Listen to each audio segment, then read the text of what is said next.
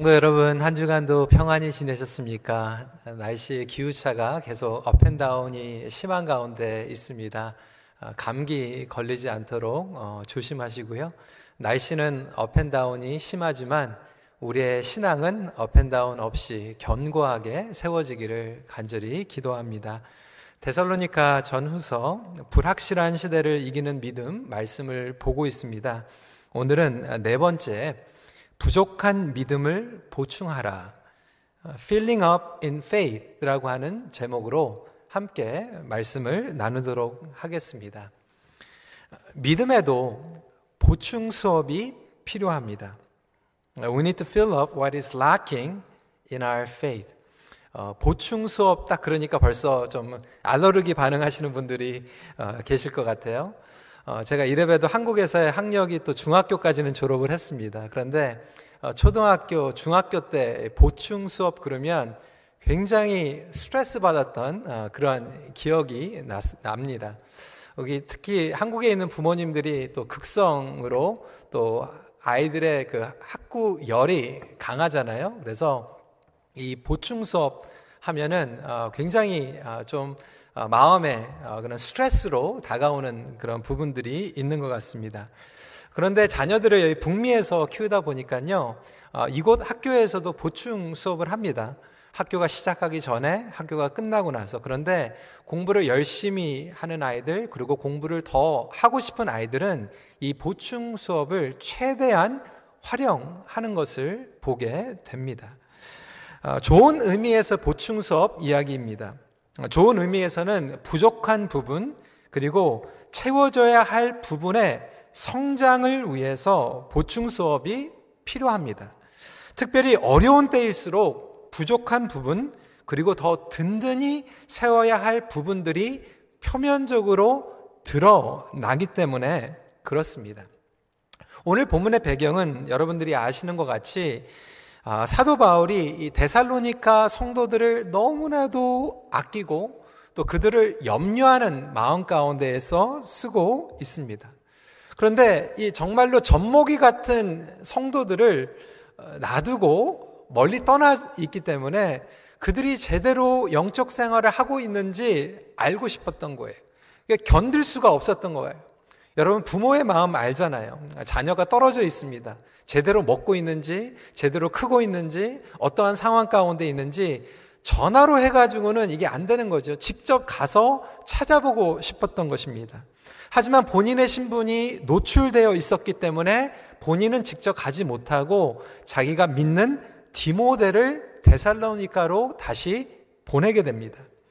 걱정 때문이었죠. 부모의 심정이었던 것이죠. 그래서 환란 가운데에서 그들이 믿음이 흔들릴 것 같은 그런 우려 가운데에서 보내게 됩니다.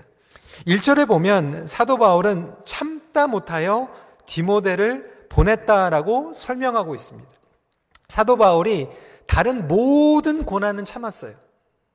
핍박도 참았고요. 감옥에 들어가는 것도 참았고요. 헐벗는 것도 참았고 배고픈 것도 참을 수 있었어요. 그런데 데살로니카 성도들이 정말로 어떻게 제대로인지만큼은 참지 못했어요.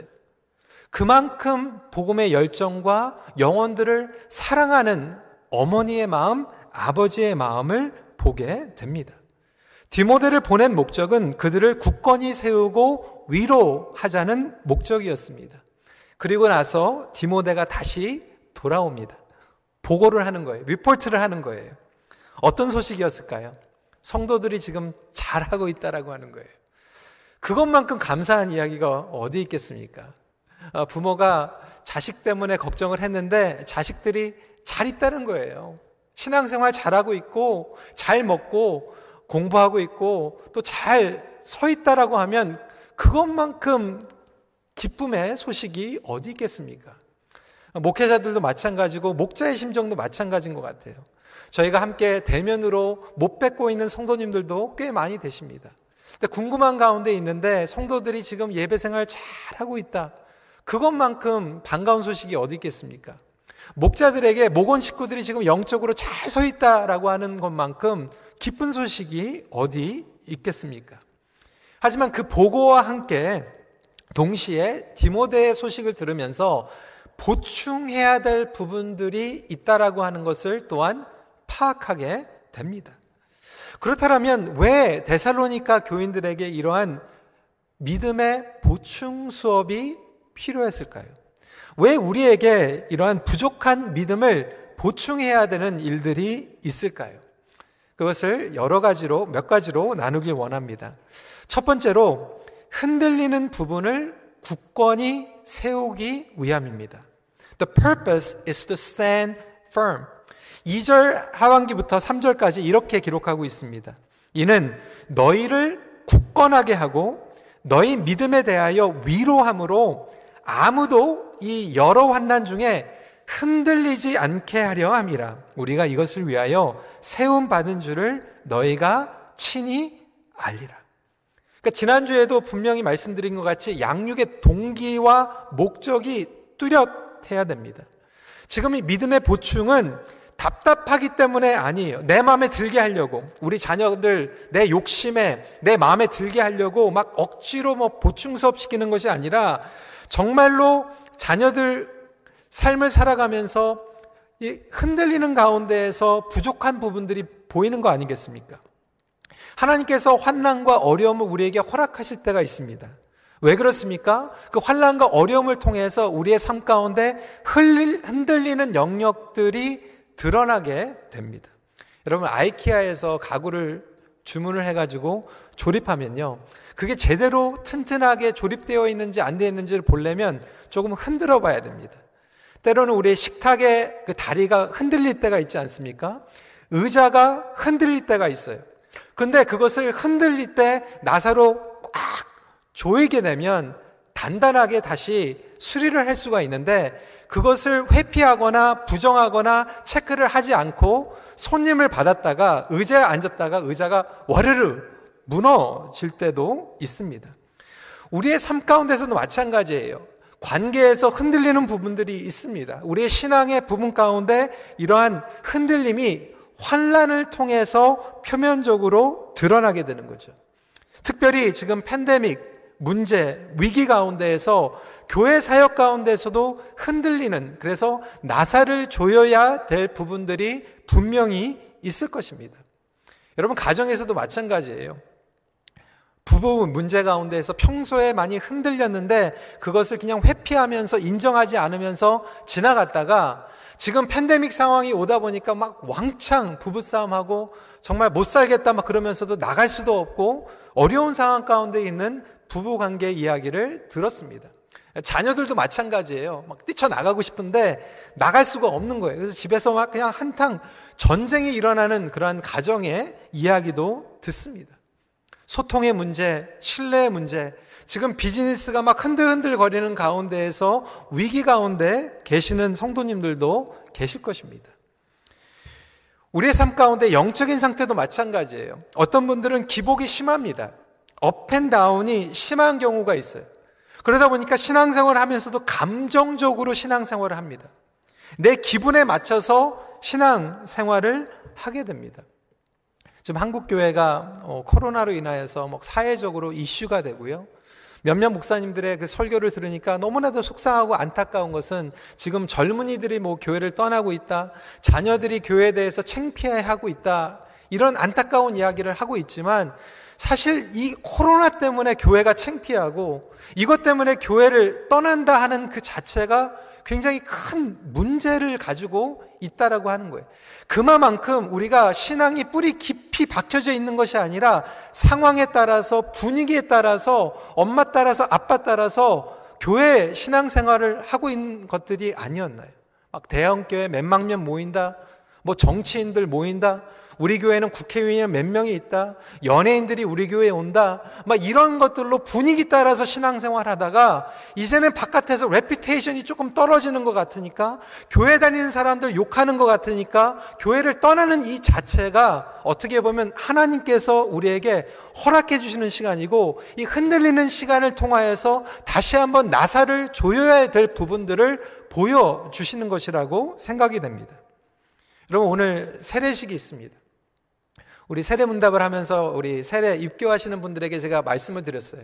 우리 교회에서는 한 달 동안 준비를 했지만 제가 한국에서 세례를 받을 때만 해도 6개월 동안 세례 문답을 했습니다.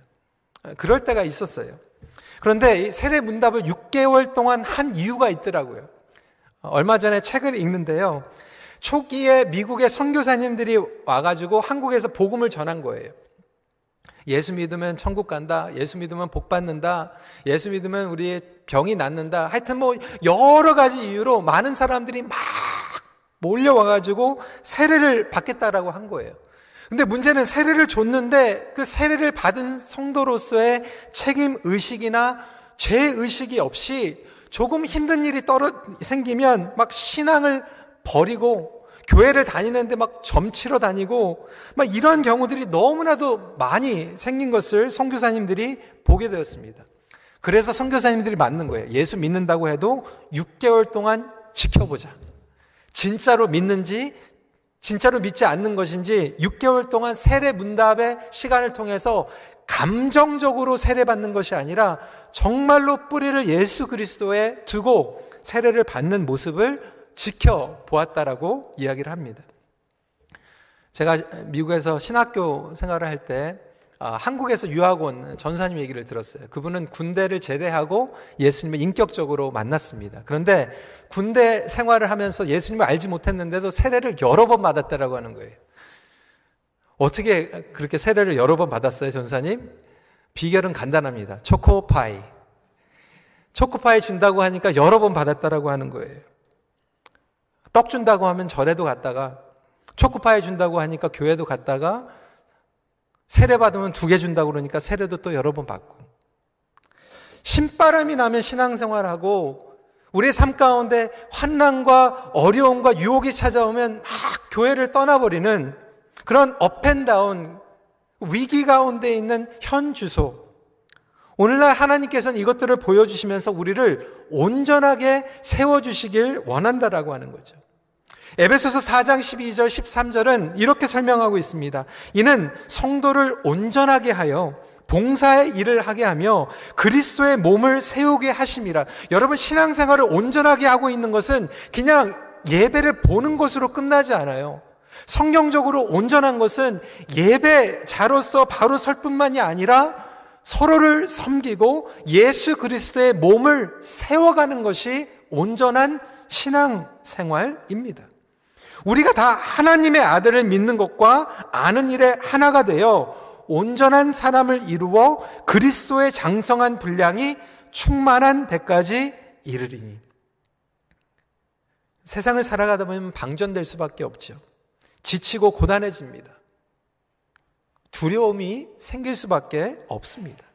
여러분 성경에서 이야기하고 있는 온전함은요 무슨 뜻일까요? 완전하다라고 하는 뜻이 아니에요. 성경에서 이 온전하다고 하는 뜻은 그 당시에 어떤 의미를 가지고 있었냐면 어부가 찢어진 그물을 수선하거나 의사가 부러진 뼈를 완전하게 치료하거나 상처져 있는 것을 상처가 난 것을 아물게 치유해 주는 것을 온전하게 하다라고 하는 의미로 가지고 있었습니다. 온전하게 되기 위해서는 먼저 우리가 병이 났다, 우리가 죄인이다라고 하는 것을 인정해야만 하는 것이죠. 사도 바울은 그래서 이 데살로니카 교인들을 정말로 사랑했기 때문에 그들이 온전하게 되기를 원했어요. 여러분 사랑하면 그들을 온전하게 세워주기를 원합니다. 그것이 부모의 마음이고 목자의 마음이죠. 자녀들이 고장난 부분이 있으면 흔들리는 부분이 있으면 그것을 그냥 지나가는 것이 아니라 그것을 온전하게 해주는 것이 부모의 마음입니다. 성도 여러분, 그렇다면 혹시 코로나 시대를 살아가면서 여러분 삶에 찢어져 있는 그물은 없습니까? 여러분 관계 가운데 무너져 있는 부분들은 없습니까? 그것들을 수리해 나가는 것이 온전함으로 나아가는 것입니다. 다시 말해서 보충 수업의 목적은 본질로 돌아가는 데 있어요. 흔들리는 이유는 본질에서 벗어났기 때문에 흔들리고 있는 거예요. 가구도 본질에서 벗어났기 때문에 매뉴얼대로 조립하지 않, 았기 때문에 위글링 되는 거예요. 흔들리거리는 거예요. 쉐이킹 되고 있는 거예요. 우리의 삶 가운데 지금 흔들리는 모습들이 보이고 있다라면 아, 하나님 바로 제 그 부분이 그 영역이 우리의 관계가 본질에서 벗어나 있군요. 그것을 캐치하며 그물을 수선하고 뼈를 고치며 나아갈 수 있는 저와 여러분들이 되시길 간절히 기도합니다. 남들과 경쟁해서 누리고 내가 더 큰 축복을 누리기 위한 경쟁적인 프로그램이 아니에요. 예수 그리스도 안에서의 정체성의 본질이 흔들리기 때문에 우리의 신앙이 흔들리는 거예요. 교회의 선교적인 목적이 흔들리고 있기 때문에 흔들리는 거예요. 지난주에 우리 신방, 우리 목회자들 신방하고 같이 보고하는 그 시간을 통해서 우리 청년부 어, 담당하고 계시는 최재원 전사님께서 그렇게 얘기하는 거예요. 우리 청년들이 지금 굉장히 불안한, 걱정이 많다고. 대학은 졸업했는데 직장을 어떻게 찾을 수 있을 것인가? 나의 잡이 지금 위태해지는 것이 아닐까? 그런 불안함과 염려 가운데 있는데 결국 그것을 회복할 수 있는 것은 우리 청년들에게 사명 의식이에요. 하나님께서 우리를 창조해 주셨고, 우리를 구원해 주셨고, 우리의 인생을 결코 낭비하지 않을 것이며, 우리에게 꿈과 비전을 주셔서 창의적인 그런 일들을 우리의 삶을 통하여서 하신다라고 하는 그 믿음이 있으면, 이러한 상황 가운데 업앤다운이 흔들리지 않는다라고 하는 거예요. 우리 어르신들도 마찬가지 아닙니까? 80대, 90대, 우리 연세 드신 분들도 늘 고백하는 게 그거잖아요. 하나님의 은혜로 내가 살았다. 나의 삶이 지금까지 유지가 된 것이 내가 잘나서 산 것이 아니라 하나님께서 호흡을 주셨기 때문에 나의 생명을 주관하시는 분은 하나님이다라고 하는 것을 고백했기 때문에 여기까지 살아온 거예요. 그런데 그 사명감과 우리의 생명을 우리가 하나님 앞에 신뢰하지 못하면 뉴스 때문에 소문 때문에 다른 사람들의 불안감 가운데에서 막 흔들릴 수밖에 없다라고 하는 거예요. 그러다 보니까 앞으로 남은 인생이 얼마 되지도 않았는데 이 상황 때문에 아무것도 하지 못하고 인생을 낭비하면서 시간을 보낼 수 있다라고 하는 거예요. 여러분 얼마나 억울합니까? 교회도 마찬가지예요. 사명을 잊어버리다 보면 눈치 보는 거예요. 본질을 잃어다 버리니까 막 흔들거리는 거예요. 여러분 삶 가운데 흔들리는 부분들이 있다라면 다시 한번 본질에 돌아갈 수 있는 저와 여러분들이 되시길 간절히 기도합니다. 그렇기 위해서는 두 번째 무엇이 부족한지 알아야 되겠죠. We need to recognize what is lacking in our lives. 10절에 주야로 심히 간구함은 너희 얼굴을 보고 너희 믿음이 부족한 것을 보충하게 하려 함이라. 여러분, 우리 모두에게는 부족한 부분들이 있습니다.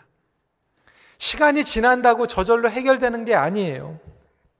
온전하게 되기 위해서는 우리가 온전치 못한 부분을 인정해야만 합니다. 목회를 하면서 성도님들 중에 이 세 가지 부류의 성도님들을 보게 됩니다. 첫 번째, 믿음의 진보를 이루는 성도들이 계세요. 심지어는 지금 코로나 시대를 살아가면서 7개월, 8개월 동안 믿음이 성장하고 계시는 분들이 계세요. 근데 두 번째로는 믿음의 성장이 중단되어 있는 분들이 계세요. pause 된 거죠. everything on hold. 그리고 마지막으로 안타까운 것은 믿음의 후퇴를 하고 계시는 성도님들이 계십니다. 여러분들은 지금 어떻습니까? 진보하고 계십니까? 중단되어 있습니까? 후퇴하고 있습니까? 연약한 부분이 있지만 부족한 부분도 있어요. 여러분, 연약한 부분은 우리가 하나님께 맡겨야 돼요. 하지만 부족한 부분은 하나님께서 우리의 삶의 말씀을 통해서 공동체를 통해서 채워 주시길 원합니다. 우리 인간의 연약함이 있어요. 사도 바울에게도 가시가 있었어요. 예수님에게도 인간의 연약함이 있었어요. 완벽한 하나님의 아들이셨지만 인간의 제한성을 스스로 얻고 가지고 오셨어요. 그 연약함이 저희 모두에게 있습니다. 하지만 부족함은 우리가 반드시 채워야만 합니다. 어떠한 부분일까요? 말씀대로 살지 못하는 불순종, 예수 그리스도를 닮아가지 못하는 우리의 성품에 부족한 부분들, 그 부분들은 평생 우리가 보충하며 살아가야 되는 부분이에요. 예를 들어서 어렸을 때 어떤 분들은 상처를 받았어요. 부모를 통해서든지 상황을 통해서 어비수를 당했거나 상처를 당했어요. 그게 연약한 부분이에요. 여러분이 결혼했어요. 그러면 여러분의 배우자가 그 상처를 품어줘야 돼요. 연약한 부분이기 때문에 맡겨야 돼요. 하지만 하나님의 말씀을 통해서 그 부분이 반드시 치유받을 수 있다라고 하는 거예요. 예전에 우리의 상처들이 하나님의 말씀 가운데에서 계속해서 성화될 수 있는 부분이 있어요. 그 부분은 부족한 부분들을 보충해 나가야 합니다. 근데 나의 연약한 부분을 핑계로 해서 나의 부족한 부분도 채우지 못하는 성도들이 얼마나 많이 있는지 몰라요. 나는 원래 이런 사람이야. 나는 원래 그런 사람이야. 난 상처가 있어. 난 그렇게 살아도 돼. 평생 그 부분들을 하나님 앞에서 성장하지 못하고 메꿔 나가지 못하는 성도들을 보게 됩니다. 어떤 분들은 어렸을 때 이 권위에 막 어뷰스를 많이 당해가지고요. 조금만 이 권위의 냄새만 나면 막 확 반항 아니면 막 감정적으로 나오시는 분들도 있어요. 말씀의 권위, 뭐 교회의 권위 뭐 이런 거 얘기하면 굉장히 힘들어 합니다. 그것이 연약함이 될 수도 있지만 사실 하나님을 불신하고 가까이 있는 사람들을 불신하는 그 부족한 부분들은 평생 채워가야 되는 거예요. 사도 바울은 부족한 것이 무엇인지 디모데를 보내서 파악합니다. 여러분 오늘 말씀을 보니까요. 영어로 face to face 대면을 통해서 그 부족함을 채워줍니다. 여러분, 이래서 이 face to face가 굉장히 중요합니다. 우리가 직접 만날 때 서로의 부족한 부분들을 채워줄 수 있어요. 저희 딸도 지금 어, 학교 때문에 떨어져 있습니다. 전화로 통화하죠. 채팅하죠. 비대면으로 매일 하지만 정기적으로 face to face 만납니다. 찾아갑니다. 오지 못하면 찾아가죠. 여러분, 우리 목자들도 마찬가지. 지금 교회 전체가 지금 7개월 동안 나오시는 분들도 있지만 7개월, 8개월 동안 한 분도 제가 face to face 못 뵌 성도님들도 계세요. 하지만 최소한 목장 안에서는 1대1로 신방을 하더라도 이 대면은 너무나도 필요합니다. 몇 주 전에 우리 저희 교회의 어, 의사 선생님, 의사로 섬기시는 분들하고 얘기를 하는데 이런 얘기를 하더라고요. 처음에 락다운이 됐을 때는요, 화상 채팅으로 손님, 환자들을 봤대는. 근데 이 화상 채팅으로 보니까 이 안색을 알 수가 있어야지, 안색을. 직접 만나야지 안색을 보고 혈압을 재고 뭔가를 재면서 이 심텀을 진단을 하고 treatment를 해줄 수 있을 텐데 이게 안 되는 거예요.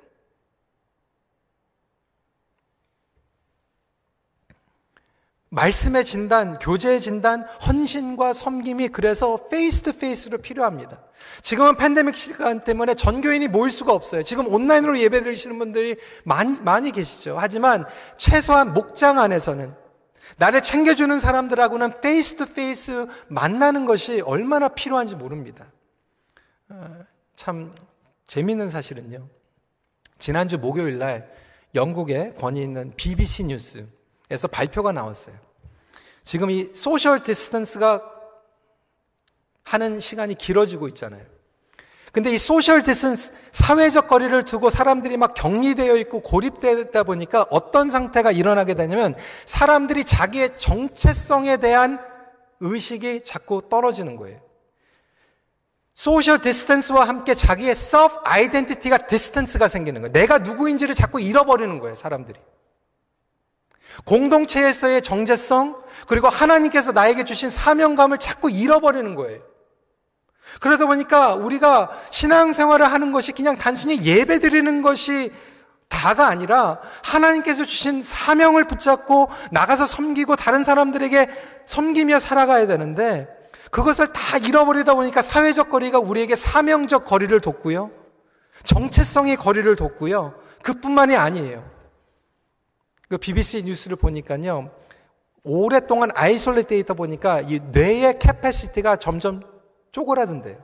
줄어든다는 거예요. 우리의 사랑의 용량, 공동체의 역량, 내가 하나님의 뜻을 인지하는 그 역량들이 계속 줄어드는 거죠.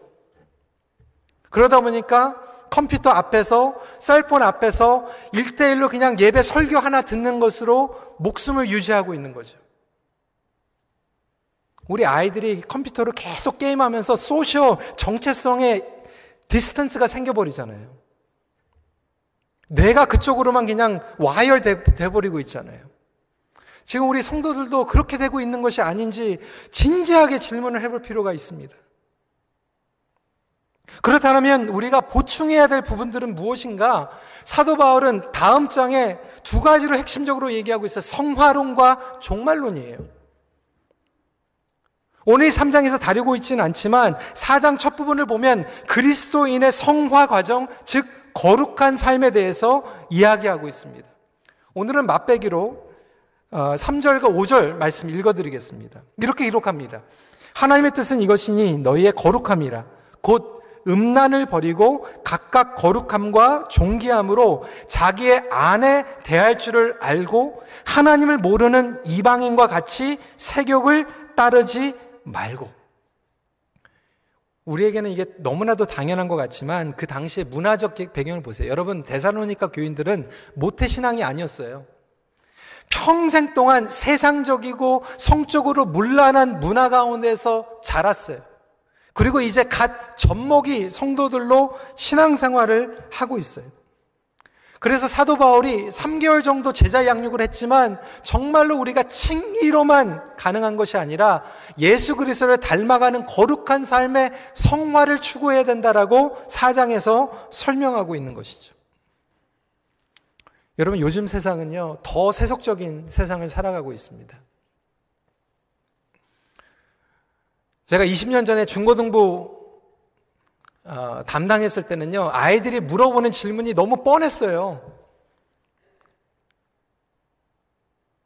굉장히 쉬웠어요. 옛날엔 질문이 뭐 그런 거였어요. 전사님, 나 피아노 고만 치고 싶은데 엄마가 계속 피아노 시켜요. 나 어떻게 해야 돼? 아, 자꾸 엄마가 SAT 공부시키는데 나 공부 안 하고 싶은데 어떻게 해? 뭐 이런 질문이었어요. 요즘 우리 중고등부 아이들 전도사님한테 물어보는 질문이 바로 그거예요. 작년에도 전사님 캐나다에서는 마리아나가 합법이 되는데 그러면 우리도 마리아나 해도 돼요?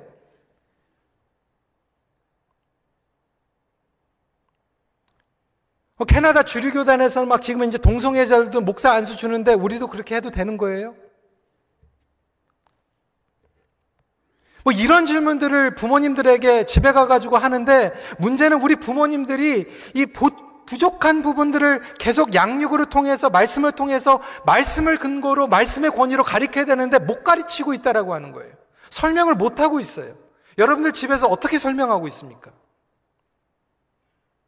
옛날에는 그걸 전도사님한테 수장 목사님한테 중고등부 전도사님한테 전화해가지고 전사님 우리 애들이 이런 거 물어보는데 좀 해결해 주세요. 교회 데리고 나오면 됐는데 이제는 교회도 못 나오잖아요. 여러분 어떻게 하실 거예요? 성적으로 거룩하고 결혼 생활의 거룩함이 중요한 것인지 우리의 삶 가운데서 우리는 과연 나타내고 있습니까? 아니면 포스트 모던 시대에서 코로나 시대를 살아가면서 이 복잡한 상황 가운데서 그냥 흘러 내보내고 있지는 않습니까? 쏠려, 쓸려나가고 있지는 않습니까? 쓰나미와 같이. 자칫 잘못하면 이런 모든 것들을 정당화하는 유혹에 양보하게 됩니다. 근데 문제는 오늘날 교회가 그것을 말씀을 근거로 해서 우리 다음 세대들에게 가르쳐 주지 못하고 있다라고 하는 거예요. 설명해 주지 못하고 있다라고 하는 거예요.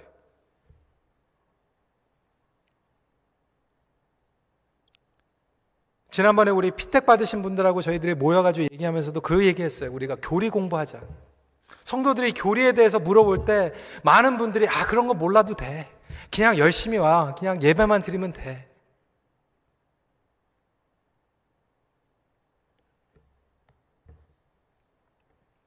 여러분 지금 한국도 마찬가지고 미국도 마찬가지죠.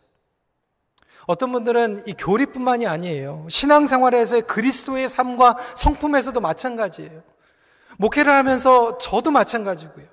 어떤 분들은 정말 교회 중재직으로 20년, 30년 섬겼는데도 여전히 막 화가 나면요. 막 다 때려쳐버리고, 워커웨이 하고 막 퀴트하고, 나 안 하겠다 막 이렇게 하고, 충동적인 결정을 하고, 예수 그리스도의 뜻이 무엇인지, 그것을 분별하면서 순종하면서 살아가기보다는 내가 제자로 살아가기보다는 다른 사람들의 인정받기 위해서 누가 알아주지 못하면 다 모든 것들을 내려놓는 것 같은 그런 부족한 부분들. 하나님께서 보여주실 때 우리는 겸손하게 받아들일 자세가 되어 있는 거예요. 저도 목회자로서 부족한 부분들이 많이 있다라고 하는 것을 계속 깨닫게 됩니다. 이번에 저희 교회가 설문을 했죠. 617명의 아, 성도들이 설문을 해주세요. 여러분 이거 대단한 겁니다.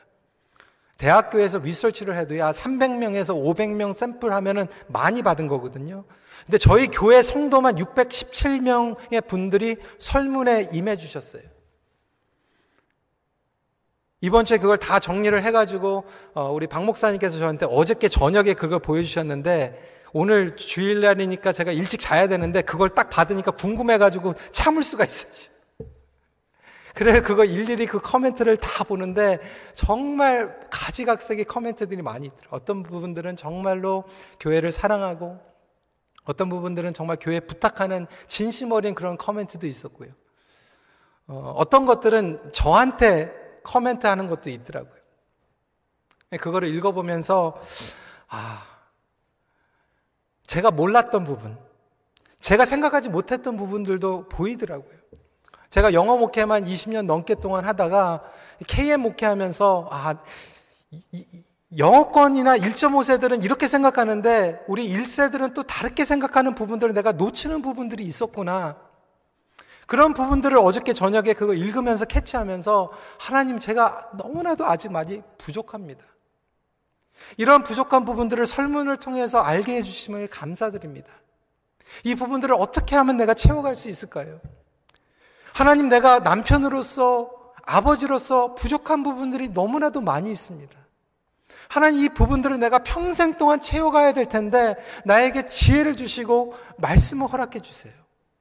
여러분 목사뿐이겠습니까? 여러분들도 마찬가지잖아요. 내가 장로로서 권사로서 부족한 부분들이 왜 없겠어요? 우리가 다 갖춰가지고 된 게 아니잖아요. 내가 다 갖췄기 때문에 목자가 된 게 아니잖아요. 내가 다 갖춰가지고 부모가 된 거 아니잖아요. 그런데 왜 우리는 stop learning 합니까? 우리는 다 모든 것들을 갖췄다라고 생각합니까? 사도 바울이 정말 자식들을 생각하면서 그 부족한 부분들을 채워지기 위해서 진심 어린 마음으로 편지를 쓰고 있다라면 하나님께서는 동일하게 지금 이 팬데믹 시간을 통해서 우리 한 사람 한 사람들에게 흔들리는 부분들을 보여주시고 우리가 보충 수업 받아야 될 부분들, 믿음의 부족한 부분들을 채우라고 말씀하고 계십니다. 그 성령의 음성을 들을 수 있는 저와 여러분들이 되길 간절히 기도합니다. 여러분, 그래서 어려운 시간은요, 보충 수업 받는 시간이에요. 여러분, 비즈니스가 어렵습니까? 하나님, 나에게 보충 수업의 시간을 주셨군요. 여러분, 가정이 흔들립니까? 하나님, 우리 가정에게 지금 보충 수업을 주셨군요. 이전에 생각하지 못했던 것들이 표면으로 드러나서 이 부분을 주님 앞에 겸손하게 무릎 꿇고 기도하라고 주셨군요. 그렇게 나갈 수 있는 저와 여러분들이 되기를 간절히 기도합니다. 마지막 포인트 를 갖고야 합니다. We need to cultivate the heart to receive. 이런 관계는 어떻게 갖고 갑니까? 여러분 포지션으로 강요할 수 있는 게 아니죠. 많은 분들은요, 어, 이런 것들을 보여주면 방어적이 돼, being defensive. 어떤 분들은 이 부분을 통해서 배웁니다. 2장 13절 말씀. 이러므로 우리가 하나님께 끊임없이 감사함은 너희가 우리에게 들은 바 하나님의 말씀을 받을 때 사람의 말로 받지 아니하고 하나님의 말씀으로 받음이니 진실로 그러하도다. 이 말씀이 또한 너희 믿는 자 가운데에서 역사하으니라. 똑같은 말을 듣는데도 어떤 분들은 오늘 이야기도 노목사의 말로 들으실 것이고 어떤 분들은 이걸 하나님의 말씀으로 들으실 거예요. 저도 그 설문을 보면서 그것을 한 사람의 이야기를 받는 것이 아니라 아 하나님께서 성령님께서 그걸 통해서 나에게 말씀하시는구나 그렇게 받으면 그것이 저에게 놀라운 효력을 발휘할 것입니다. 여러분 그런데 데살로니가 교인들이 그걸 받았어요. 왜? 사도 바울이 얼마나 사랑하는지 알았기 때문에. 견딜 수가 없을 정도로 걱정하고 있는 걸 알았기 때문에. 견딜 수가 없어서 주야로 기도하고 있었기 때문에. 그래서 본인은 가지 못하지만 사랑하는 디모데를 보낸 것을 알았기 때문에 데살로니가 교인들이 그거를 받았어요. 여러분, 우리가 이 받는 자세가 필요한데 어떤 자세가 받는 자세일까요? 밖으로 나오는 자세가 필요합니다. 여러분, 우리가 양육, 보충 수업, 이것을 영어로 뭐라고 그러죠? education입니다. education의 뜻은 뭐냐면 합성어의 이는 밖으로. duceer라고 하는 것은 이끌어낸다예요. 다시 말해서 밖으로 이끌어내지 않으면 절대로 교육이 일어날 수 없습니다. 여러분 품 안의 자식은요 절대로 교육이 안 됩니다. 내가 아끼고 정말로 보호해주고 싶어도 밖으로 내보내야지 교육이 되는 거예요. 예수님께서는 우리에게 생명을 주시기 위해서 밖으로 나오셨어요. 하늘 보좌를 버리시고 밖으로 오셨어요. 우리가 밖으로 나가지 않으면 절대적으로 우리는 변하지 않고 절대적으로 교육이 일어날 수가 없습니다. 어떤 분들은 정말로 주관적인 생각에서 밖으로 못 나가요. 주관적인 신앙생활, 나 편한 신앙생활, 개인적인 신앙생활에서 떠나지 못하는 거예요. 심지어는 지식을 쌓아가는데 그 지식도 편협적인 지식이에요. 내가 좋아하는 것만 읽고, 내가 좋아하는 기사만 보고, 내가 좋아하는 성향의 것들만 계속해서 쌓아가다 보니까 읽기는 많이 읽었는데, 배우긴 많이 배웠는데, 밖으로 나가지 못하는 교육이 돼버린 거죠. 틀 안에 묵혀져 있는 신앙생활을 하고 있는 거죠. 저는 이 팬데믹이요, 우리 교회가 울타리 밖으로 하나님께서 끊어내시는 시간이 아닌가 생각하게 됩니다.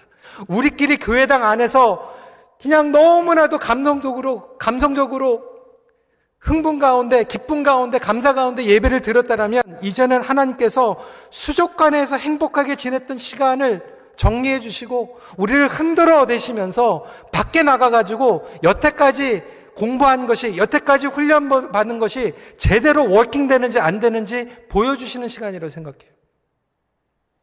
그리고 교회는 지금 밖에서 평가받고 있습니다. 저는 이것이 바로 성령님께서 주시는 말씀이 있다라고 생각합니다. 오늘 8절에서 사도 바울은 이렇게 얘기합니다. 그러므로 저버리는 자는 사람을 저버림이 아니요 너희에게 그의 성령을 주신 하나님을 저버림이라. 성령을 저버린다라고 하는 것은 어떤 뜻일까요? 성령을 근심하게 한다. quenching the Holy Spirit. 성령님을 근심하게 하는 우리의 삶 가운데에서 성령님을 저버리는 부분들이 있지 않습니까? 말씀을 통해서 내 주위에 있는 사람을 통해서 주위에 있는 사람을 통해서 주시는 것을 겸손하게 성령님께서 주시는 것으로 받는 자세가 성령 충만한 자세예요. 일상 영성을 하면서 어느 성도님들이 어, 성도님이 이렇게 물어보시더라고요. 나의 옛 모습을 버려야 되는데 나의 옛 모습이 어떤 모습인지 어떻게 알 수 있어요? 제가 간단하게 말씀드렸어요. 여러분 남편, 여러분 아내가 제일 잘 압니다. 여러분 자식이 제일 잘 압니다. 그게 여러분의 옛 모습이에요. 여러분 옆에 있는 사람이 제일 잘하는 거예요. 근데 우리는 옆에 있는 사람들의 이야기를 듣지 않습니다. 성령 충만이라고 하는 것은 filling up with the Holy Spirit. 그런데 filling up with the Holy Spirit을 하게 되면 filling up in faith가 되는 거예요. 그 성령 충만을 받으면 우리의 믿음의 부족한 부분이 채워지는 거예요. 믿음의 부족한 부분은 내 힘으로 채우는 게 아니죠. 성령 충만함을 얻음으로 채워지게 됩니다. 성령 충만함으로 하나님께서 기뻐하시는 믿음의 보충 수업을 하시는 저와 여러분들이 되시길 간절히 기도합니다. 여러분 멈춰져 있는 성도들 흔들리는 성도들 하나님께서 얼마나 사랑하시며 안타까워하실까요? 여러분들이 보충해야 될 부분들을 진단하며 나아갈 수 있는 그래서 우리의 인생의 목표는 예수 그리스도와 동행하여 복음의 능력 가운데 살아가는 것입니다. 다시 정리합니다. 여러분 모든 거 다 잊어버려도 이거 잊어버리지 마세요. 어려운 시간은 믿음의 보충 수업 받는 시간이다. 이 시간을 유익하게 여기시는 저 여러분들이 되시길 간절히 기도합니다. 주님 만날 그날까지 믿음의 진보를 나타내십시오. 같이 기도하겠습니다.